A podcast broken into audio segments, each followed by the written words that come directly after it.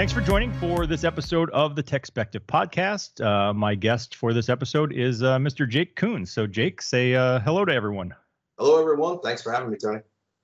Um, thanks for joining me. So, um, give me a little bit um, of you know your background, your your your current role, and kind of what you know you're you're, you're with risk based security. What risk based what risk based security as a company is.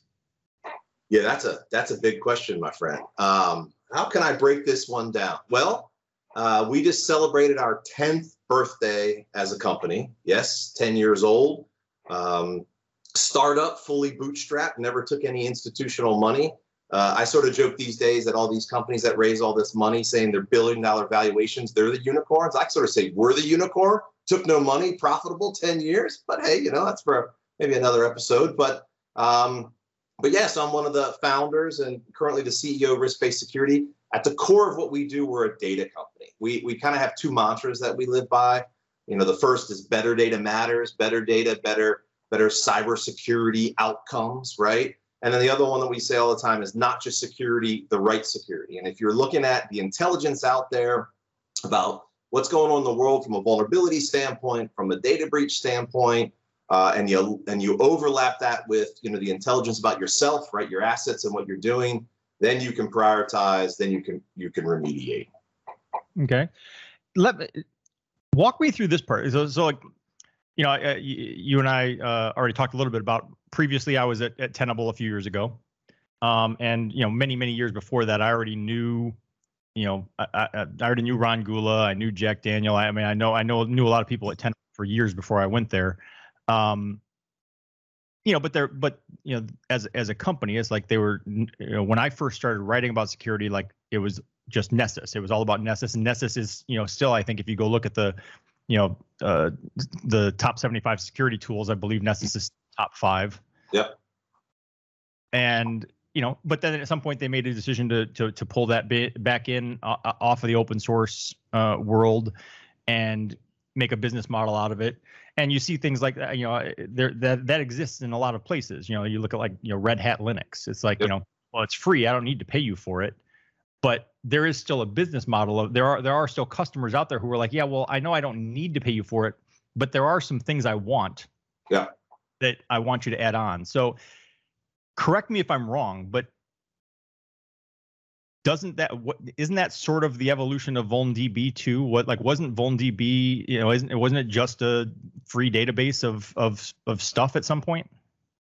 No no i wouldn't i wouldn't say that. I would i would say that you know obviously um, myself and a few founders were involved with the osvdb project back in the day but but vulndb is is much much different in terms of what we're doing what we're tracking what we're providing as a platform um, but yeah, I, I can totally relate to the, you know, when I was young and wishful thinking that I could get a whole bunch of people to come together to do good for everyone and we all just work together. Uh, that's not really a thing, right? And you, you can look at, um, and heck, I even had tons of conversation with with Ron and Renaud and those guys back in the day about how do you how do you achieve what you want in terms of making the security industry better and actually solving problems but not sort of uh, um, I'll just say begging for people to help out because no one's gonna gonna do those sorts of things. So yeah, I mean I definitely relate to the the best sort of things in my view of the world are are coming up with a sustainable business model and then how you're able to uh, implement that as well as give back to your local communities or whatever your whatever your goals are much much much better approach and you're seeing you're seeing that happen in, in loads of different areas yeah. Well, and uh, this is, a, I guess, a, a slightly tangential uh, point, but um, I, I'm, I'm not I'm not not a fan of open source. But one of the things I see when I look at open source is, okay, so you've got this project, and as long as it's you know it's it's hot, it's popular, you've got all these people, that everyone's contributing, uh, great things are happening but at some point you know maybe it kind of dies off and it's like and all of a sudden it's like well, okay well who's actually responsible for this at this point yeah. so and you still have snippets of code out there that people are using from projects that are sort of orphaned or zombied they're just kind of floating out there and no one's really doing anything with it Yeah. Well, no. So, so we're kind of going um, two different places now. So let me let me try to comment on both because I think it's a great point. Is that you know when you're talking about open source code and you're talking about projects that maybe libraries that are people are using, right? I mean, that's one of the biggest uh, you know areas that we're seeing growth. All this DevSecOps stuff of developers just pulling in all these libraries and and thinking they're secure and they're maintained and they're not, right? And you know, some of what we do is trying to track vulnerabilities in, in those libraries that no one else is tracking, that don't have CVEs that no one's paying attention to. But I would think, you know, uh, what I also want to get back to is your sort of original question of, you know, in our world, one of the things that I learned is that it's if you have a little bit of time, whether it's a you know a break, you know, you're taking a little time from job or you've got some weekend time or whatever, you can write some code you know, check in some codes, do a feature, whatever it may be, and then kind of move on with your life, if you will. And that's healthy for some of these open source code projects, right? And you have some maintainers and some passionate people that you could throw out some open source projects and we could name off five people that are there, have been there forever, that love it, that, you know, whether they're full time doing it or not. But what I see a lot of where the struggles are, and, and my history is when you're talking about intelligence and you're talking about data, it's never ending it can always be more. It needs to be faster. You don't just take a. You don't just say, you know what? I don't. I don't feel like contributing to open source stuff today.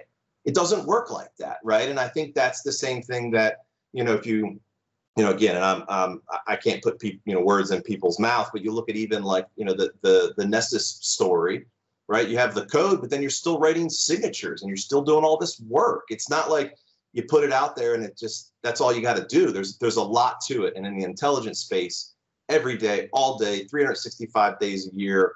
Um, and that's the only way to make it right and do it the right way.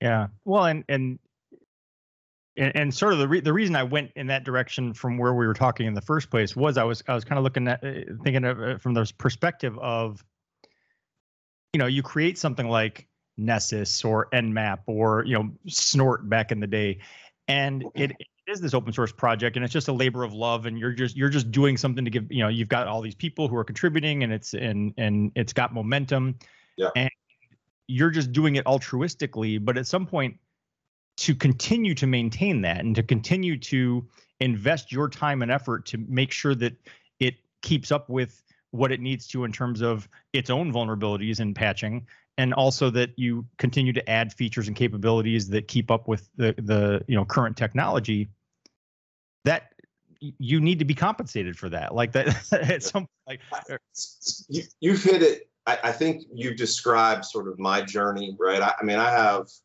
fond memories of of working in the open source stuff and then you know there's there's a lot of pain that i look back on it too and go man i, I wish i could have got this to work or whatnot and i think ultimately you know with with my sort of view on on open source moving into um, you know, a commercial offering was I was just so frustrated with not being able to implement the things that we wanted to get done. I mean, uh, you know, I, I can, you know, I start to get cranky some days and I don't want to go on a rant when I look back to the stuff well over a decade that we wanted to get done that we've talked about and we just couldn't get anyone to code it for us or we couldn't get anyone to do these things for us or we couldn't collect the data that we wanted to and we're begging people to try to help us or begging you know uh, sponsors you know you know, and, and, and to give Tenable credit, you know, they, Ron was one of the early on people that was trying to sponsor these kind of projects. But even then, he would have people come to him and say, "Well, marketing says we're not getting any clicks,"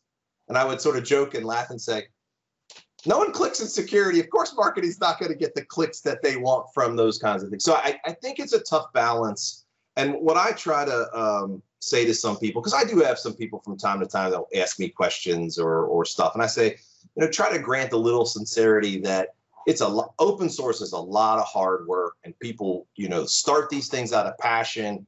And then at some point it's, it's painful to maintain and, and not achieve the things that you want to. And the natural progression is to try to continue to do good, but turn it into a, a, a, business that can actually help local communities, that can hire people, give people opportunities, and then you actually can make a difference in the security world. So I, it, it's it's tough for anyone that's worked in the open source world. It's it's a it's a tough it's a tough thing to crack. Right. Um. So you mentioned it, uh, uh, at one point when you were talking about um, kind of what what risk-based security does and what VulnDB is Yeah. about vulnerabilities that don't have CVEs. So let's let's talk about that a little bit. I mean, you know, we're you know the security industry. We're familiar with CVEs and Yep. and, and and you know MITRE kind of you know working to uh, you know have some sort of a agreed upon framework so that we all think you know so we are we're all talking about the same vulnerability. Um, so where are you at in relation to the CVEs? Like how how how, how do you how do you play with you know like like what vulnerabilities uh, are you detecting and and like what what I, I, I- can't even think of how to ask the question right. So just just answer what you think I'm asking. I'll I'll do that, and I'll try to do it with some tact here because you know it's a it's a question we've been talking about for ten plus years, as I mentioned, and one that I think finally finally people are catching up on here. Um, you know, for quite some time, we actually were supporting and trying to help MITRE and CVE get better. And uh, you know, the honest answer is we've completely given up on CVE. Um, they are coming up on missing 85,000 vulnerabilities, right? And usually, when we would tell people, you know, 10 years ago about that, no one wanted to believe it because, you know, CVE is the de facto. If there's no CVID, there's no vuln. That is not true, right? It's not true. And so we could get some people to agree to it, but they would say, oh, there's no way they're missing anything of importance. And the the fact is, is that CVE still has a very narrow scope. Um, you know, it's a little bit of like this tall to ride the ride, in, in, in my opinion. You know, I, I like CVE. We use it for some things, but you cannot use it for vulnerability intelligence to prioritize and remediate at your organization. And it's even worse if you're trying to do it for third-party libraries as part of a lot of a lot of the SBOM, right? The software bill of materials stuff that's going on. So, you know, I, I would I would tell you this, right? 85,000 vulns that are missing. In fact, you know, my team was just giving me some uh, metrics about ready to release our our mid-year reports for for Black Hat. That's that's upcoming, and so for the first half of the year, about uh, just under uh, 13,000 new vulnerabilities were disclosed. A little bit of growth, only like 2.8 percent from from last year. We think that's maybe due to still some business and you know disruption from the pandemic and whatnot. But in the first half of of 21, about 32 percent of these vulns, um, you know, don't have a CVID and there's an additional 7% that have an ID, but they're in that reserve status where there's just like no information available. And when we look at that, we're not trying just to flood people and say, look at all these vulns. We actually we put all this metadata on there so we can tell you things like, hey, look, you know, of the vulnerabilities released in 21, um, you know, here's the ones that have uh, can be remotely ex, you know exploitable. Uh, here's a public exploit. Uh, here's a, solution. These are the actionable things for you to do.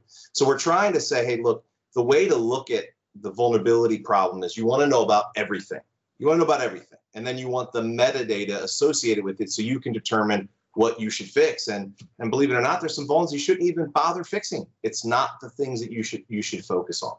So that was a little long-winded there, but you know, good. We're trying not to throw the baby out with the bathwater. CVE has a purpose. It works well for a narrow scope. But I think what's happened is a lot of security vendors out there, they just don't want to put in the wrench time to do their own vuln work. They take CVE and NVD and they go, oh, this is fine. And it's not fine. And, and everyone listening to this um, should be asking their, their security vendors, where are you getting this intelligence? Because pretty much everything that we see is just CVE sort of rehashed. Right.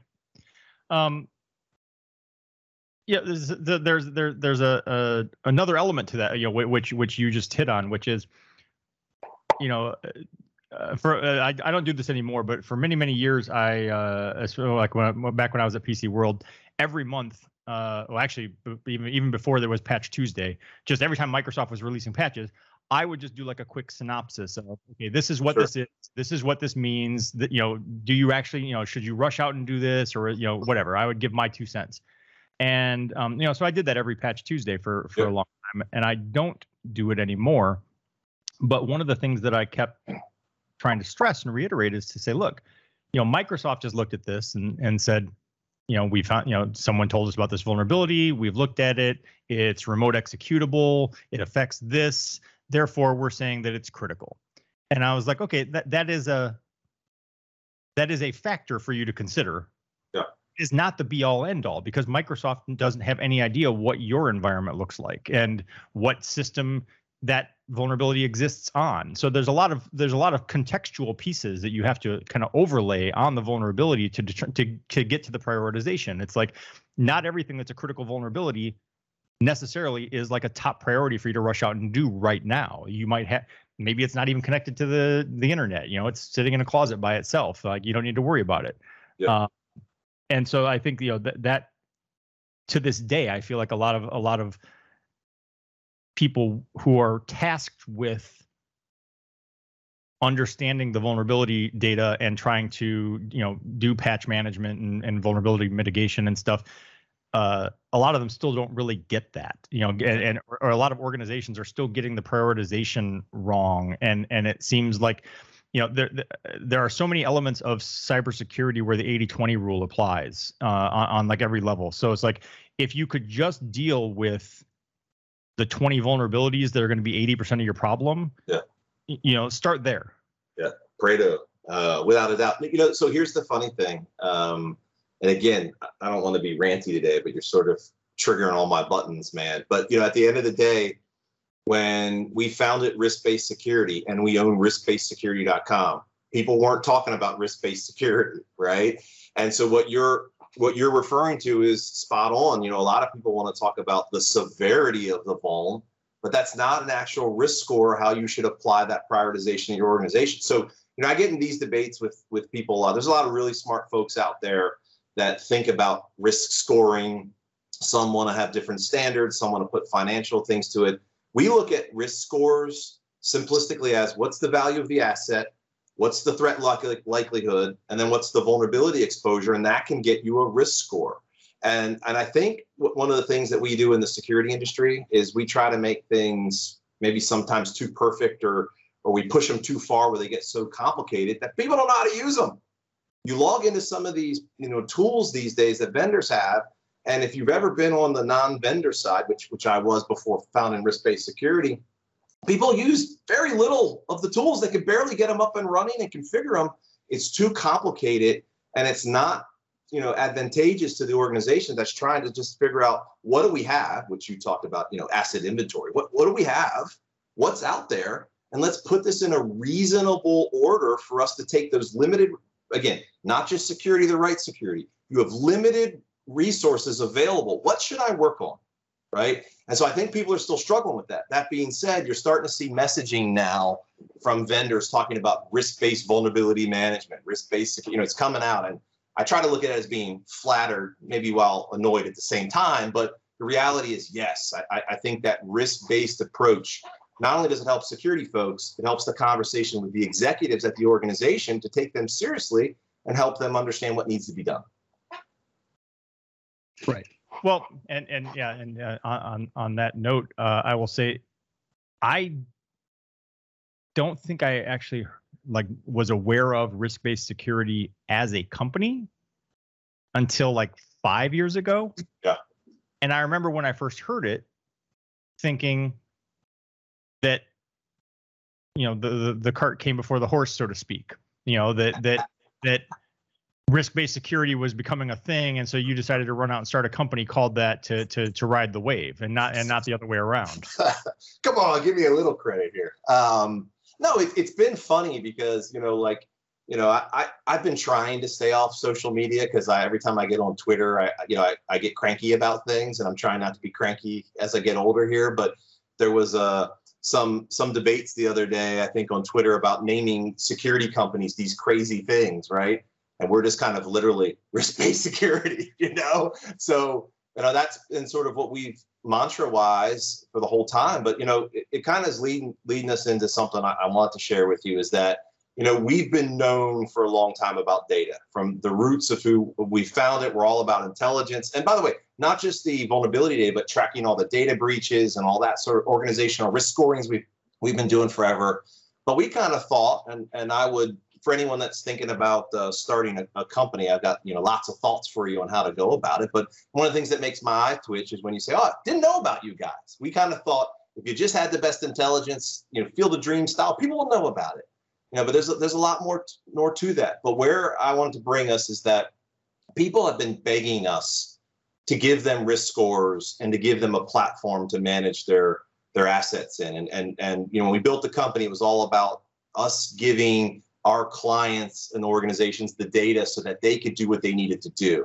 And so I, I am really proud of us that um, in March of this year we launched our uh, new platform. Which since I really never wanted to build a platform, I actually named it the platform in quotations and it allows you know our clients now to upload their assets we can give them that risk score that we're talking about it's got a workflow and so really um, changing we're known for the intelligence but changing the way that we can help clients just figure out what to do. And so we're, we're pretty proud of that.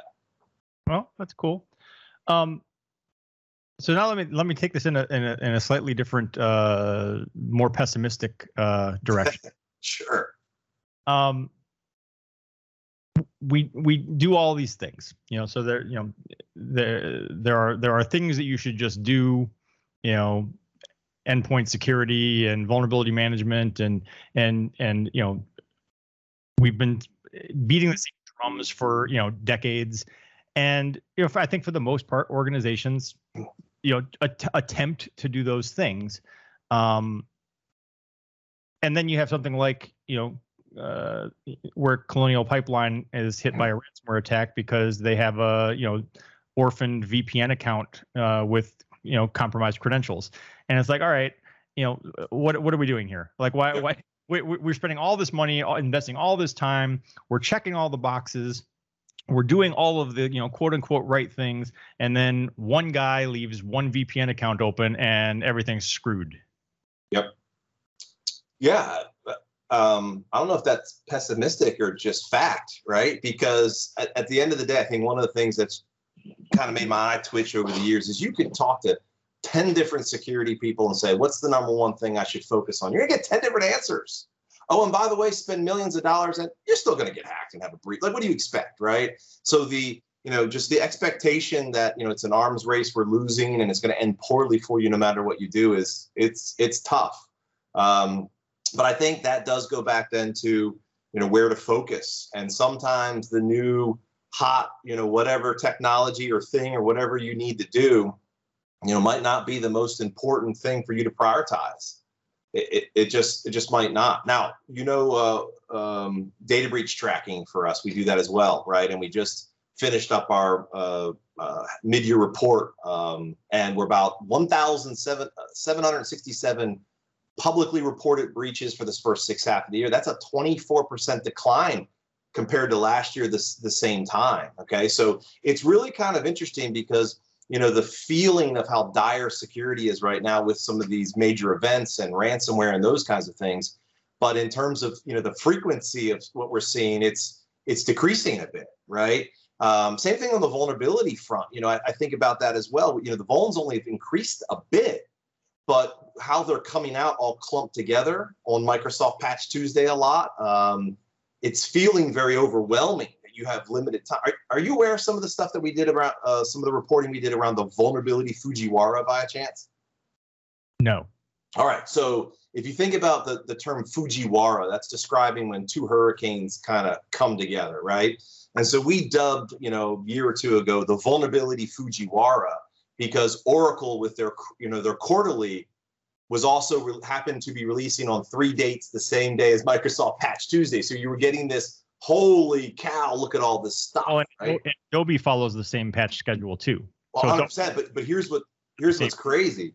It's not just Adobe now. It's like 12 to 15 vendors that are all dumping on Patch Tuesday. You look at some of our stats and you see normal vuln disclosures, right? So look if we if we average it right you're talking about maybe 80 vulns uh, 80 new vulns per day that someone needs to deal with but there are some days where there's three four five six hundred vulns that get dropped. And a team has to not only go what in the heck? but power through all of that so quickly instead of sort of you know you think about operations management problems like you know vulns come out over time and how so the the load of things are coming out and the the severity of breaches is making it feel really crazy we're actually in terms of numbers not that that means everything isn't showing some major significant increase. Right well and you you, you talk about you know kind of the hot new tools and stuff and you know even when I was working in security, like you know, I would go do uh, you know, go go see a, a, customer and and do like you know a, a, security assessment kind of thing, and and and there'd always be someone there who would just you know, basically be like, you know, cut to the chase. Just tell me what you know, what tool do we need to buy? You know, how how how much money? You know, who do I write the check to? And I would always come in and go, well, let's start with you know, hold up, let's start with what you've got.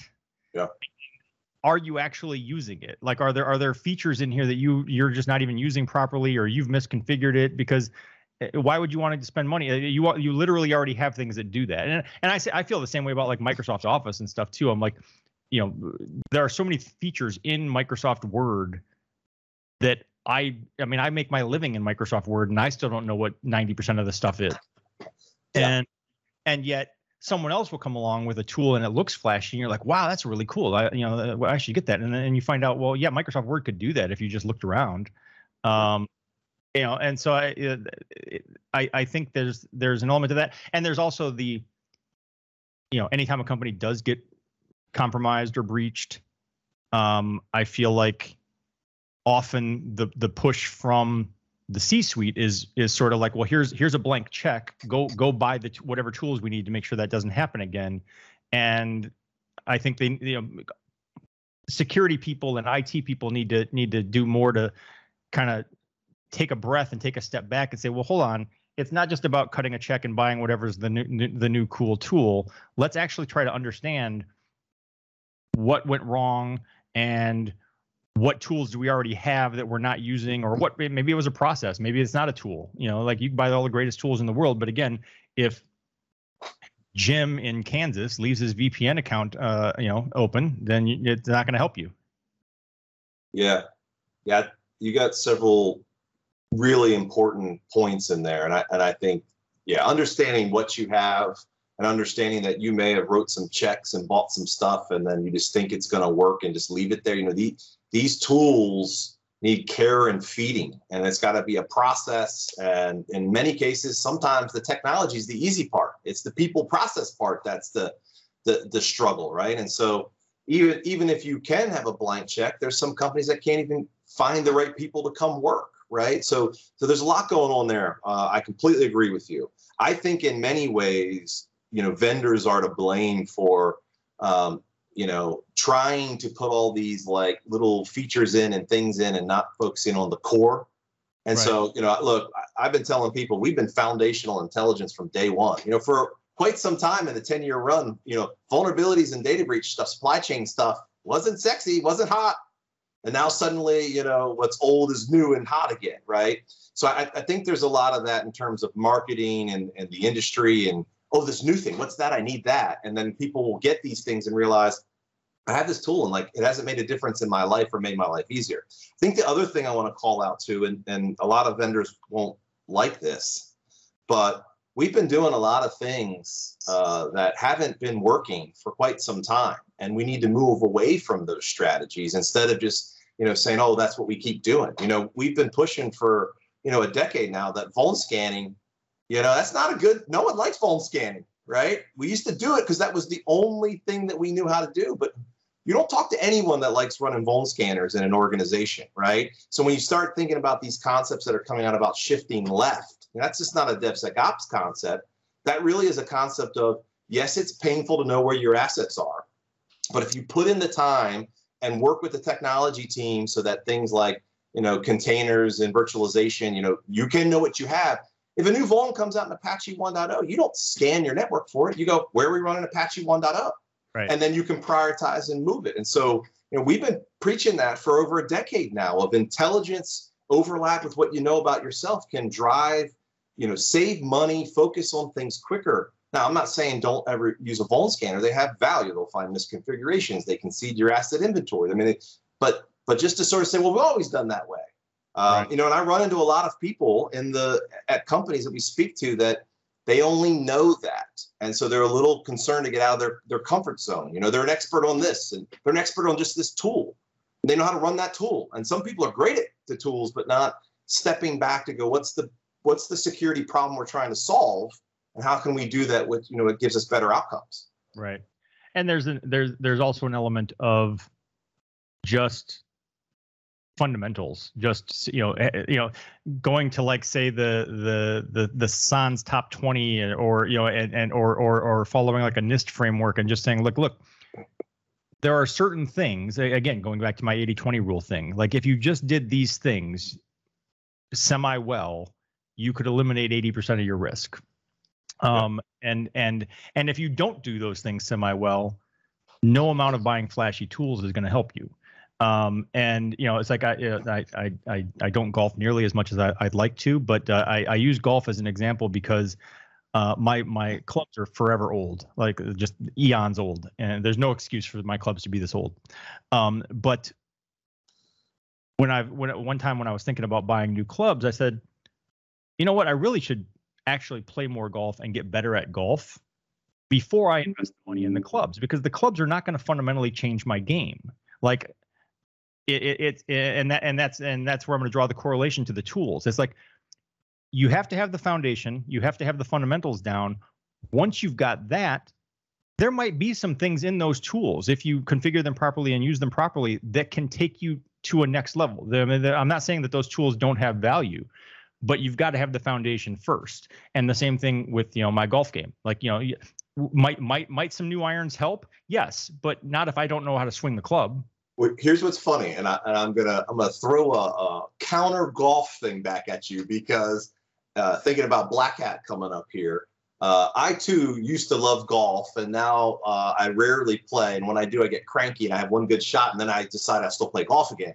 But I was told that, hey, Jake, the reason why you're not doing so well at golf is because the clubs aren't fitted to you. Therefore, you're your actual swing you're having to modify versus you had a nine So I actually went out to the Callaway Golf Center when I was at Vegas. I kind of ditched everyone to get fitted.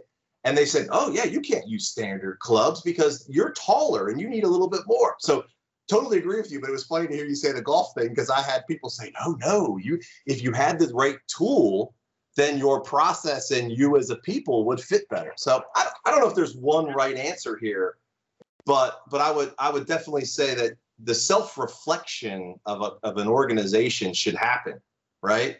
And if you've got the right tools and you're not just using them great use the tools properly. But if the tools don't fit you then then maybe it makes sense to find the right tool. I don't know. Well and to your point about you know we just do what we do it's like there's sort of this accepted baseline of you know if you're starting from a greenfield organization it's like okay well we need uh, some kind of an antivirus uh, product on the endpoints. We got to have a firewall, maybe a spam filter. You know, it's like, and no one's really stopping to think, okay, well, have those things actually worked? Yeah. Like we've been doing that for 20 mm. years. Has has that actually stopped yeah. anything?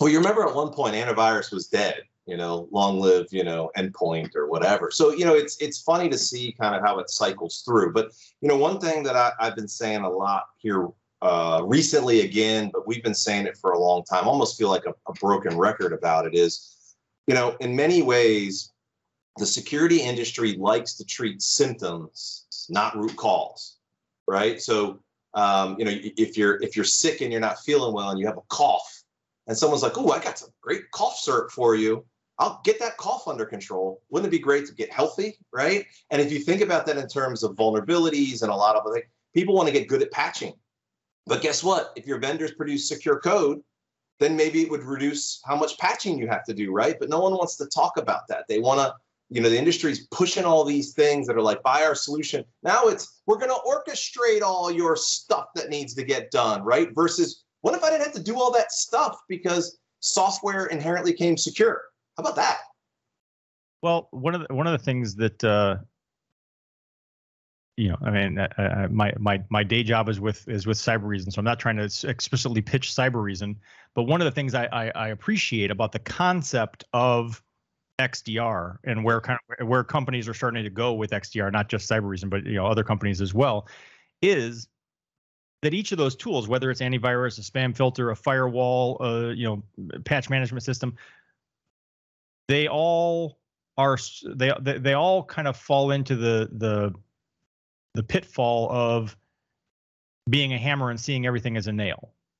and they only know like their little like microcosm of the world and so you know like an antivirus sees a thing and goes oh well that's a virus but you you kind of need to step back and especially with with some of the the you know more complex threats and they're like multi-stage threats and stuff and it's like it's not enough to just know okay well what was the exploit that happened on the endpoint? It's like you got to step back and go okay but yeah but where did it come from and what else did it do and and and have a, a kind of a bigger picture on it than you know and, and and your your your thing about the symptoms is what reminded me of that. It's like each one of those tools each each each point solution by itself is basically designed to treat a specific symptom and you need something else or someone else you need some you know some other process or or or platform or tool to step back and say okay well how do we look how do we link all these things together yeah a cohesive whole and then try to and try to actually solve the problem I completely agree, and and and and people being in silos, you know, in security is, is an issue. And if we're all looking at this the same data, the same tooling, whatever it is to make these collective decisions, I think it makes a lot of sense. But look, if we right now, I don't know about you, but ransomware seems to be the only thing people want to talk about, right? And so you're starting to see the marketing and companies, oh, we'll fix ransomware for you, or what, what can you do to solve ransomware for me? Is it solving ransomware or is it the underlying issues that are leading to ransomware events and i, I think that's the sort of struggle struggle as a as a company i understand as as as running a company now i understand that i'm getting asked how does how do we handle uh, ransomware things and by the way the vuln stuff does the breach stuff does we track every single time there's an event that has ransomware and how it occurred we're looking at software and types of software that would likely be used in a ransomware event but I'll tell you where we fell down is you don't go to my website and I don't say our intelligence stops ransomware, right? And you're starting to see some of those kinds of things. When I think some of it is is foundational security things that we've been talking about will lead to those better better outcomes. Yeah, I would agree with that. Um, so yeah, I, I know you know you guys have the you, you'll be at Black Hat next week. You've got this report coming out, so I'll actually be you know circling back with uh, you know you you or your team to take a look at that uh, yeah, and talk about that when the time comes. Um, but kind of like what what do you uh, what are you looking forward to with Black Hat? And I realize this is a, this is a weird year for Black Hat. You know, I mean, last year was just virtual. This year they're doing hybrid. Um, you know, who knows what the actual in-person turnout's going to look like. Yeah. Um, you know, but I imagine you know there, there's also the virtual aspect. You know, that doesn't really help with like the booth. You know, the the the the expo floor and the booths. You know, but uh, yeah, it's just kind of what what what do you? Well, what, I mean, I I think for security professionals that are seasoned, for people trying to get into security as well as security vendors, this is a this is an odd time still, and it's really tricky to navigate the situation. Um, we've been watching things for a while, trying to figure out what the right thing to do is for our staff, for our customers. And yeah, we're we're going to Black Hat. We we we paid for a booth two years ago, and um, you know, Black Hat's been a, little bit of a challenge to deal with on, you know, what the right thing to do is and turnouts and costs and all those kinds of things. But, you know, they have a business to run too and they're pushing forward with the in person. And I think you, you've got a lot of people that are passionate that there should be no in person. And then you've got a lot of people that are really longing to get back in person. And so, um, you know, we're trying to take every precaution we can for our team and any, you know, customers or prospects that want to come talk to us. Um, but I but I do believe that what we have found, and and, I, and maybe I'll say more me personally, is that um, you know security people tend to be relatively introverted folks. I would say if I'm generalizing, maybe with some extroverted tendencies, and then they they have too much people time and they want to go back to hiding, right? But there is this sense of community that I've grown to love over the years, and it, it, without the conferences that were bringing us together to share those experiences, et cetera, it's it, has been a it's been a gap in my life. Um, and so I got to tell you, I know there's a lot of debates right now about work from home forever, virtual conference. We'll never see anyone in real life ever again. We don't need to. I think that's unhealthy for our community. You know, I don't want to put anyone at risk. You know, you and I were sort of kidding. Everyone has their own risk model of of what what they what's appropriate for them and as everyone tries to figure out the situation we're still in with this pandemic but but I um, am longing for seeing uh, old friends. I'm longing to meet new friends, and I think some of the best things for my career have been those hallway conversations.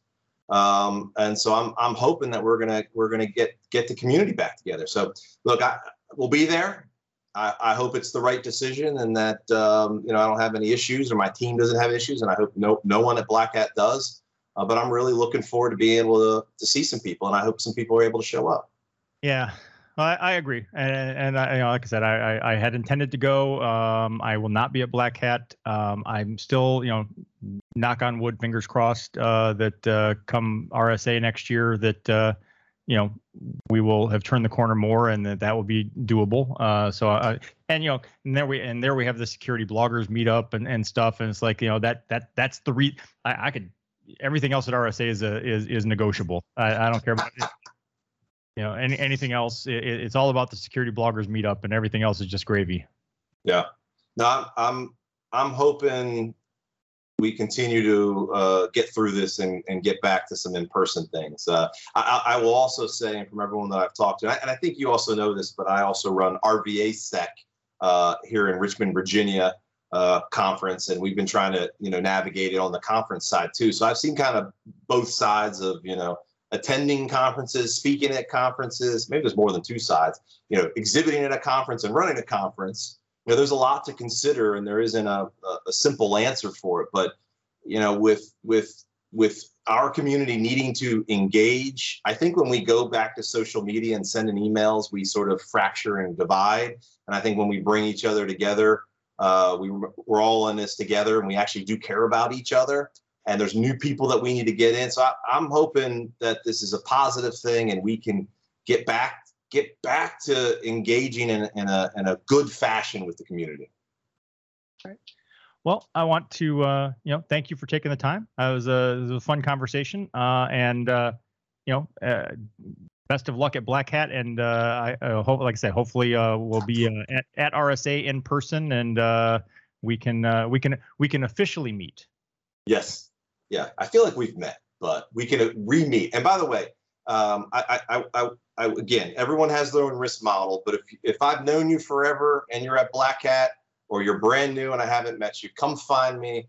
The first beer or root beer is on me, uh, and we'll safely uh, uh, talk about security. So, and I and I look forward to seeing people at RSA. And and thanks for having me on. It was a great conversation. All right, very good, cool.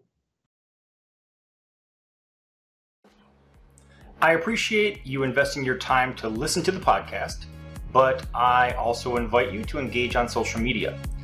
Uh, please go like our Facebook page and follow at Techspective on Twitter and Instagram.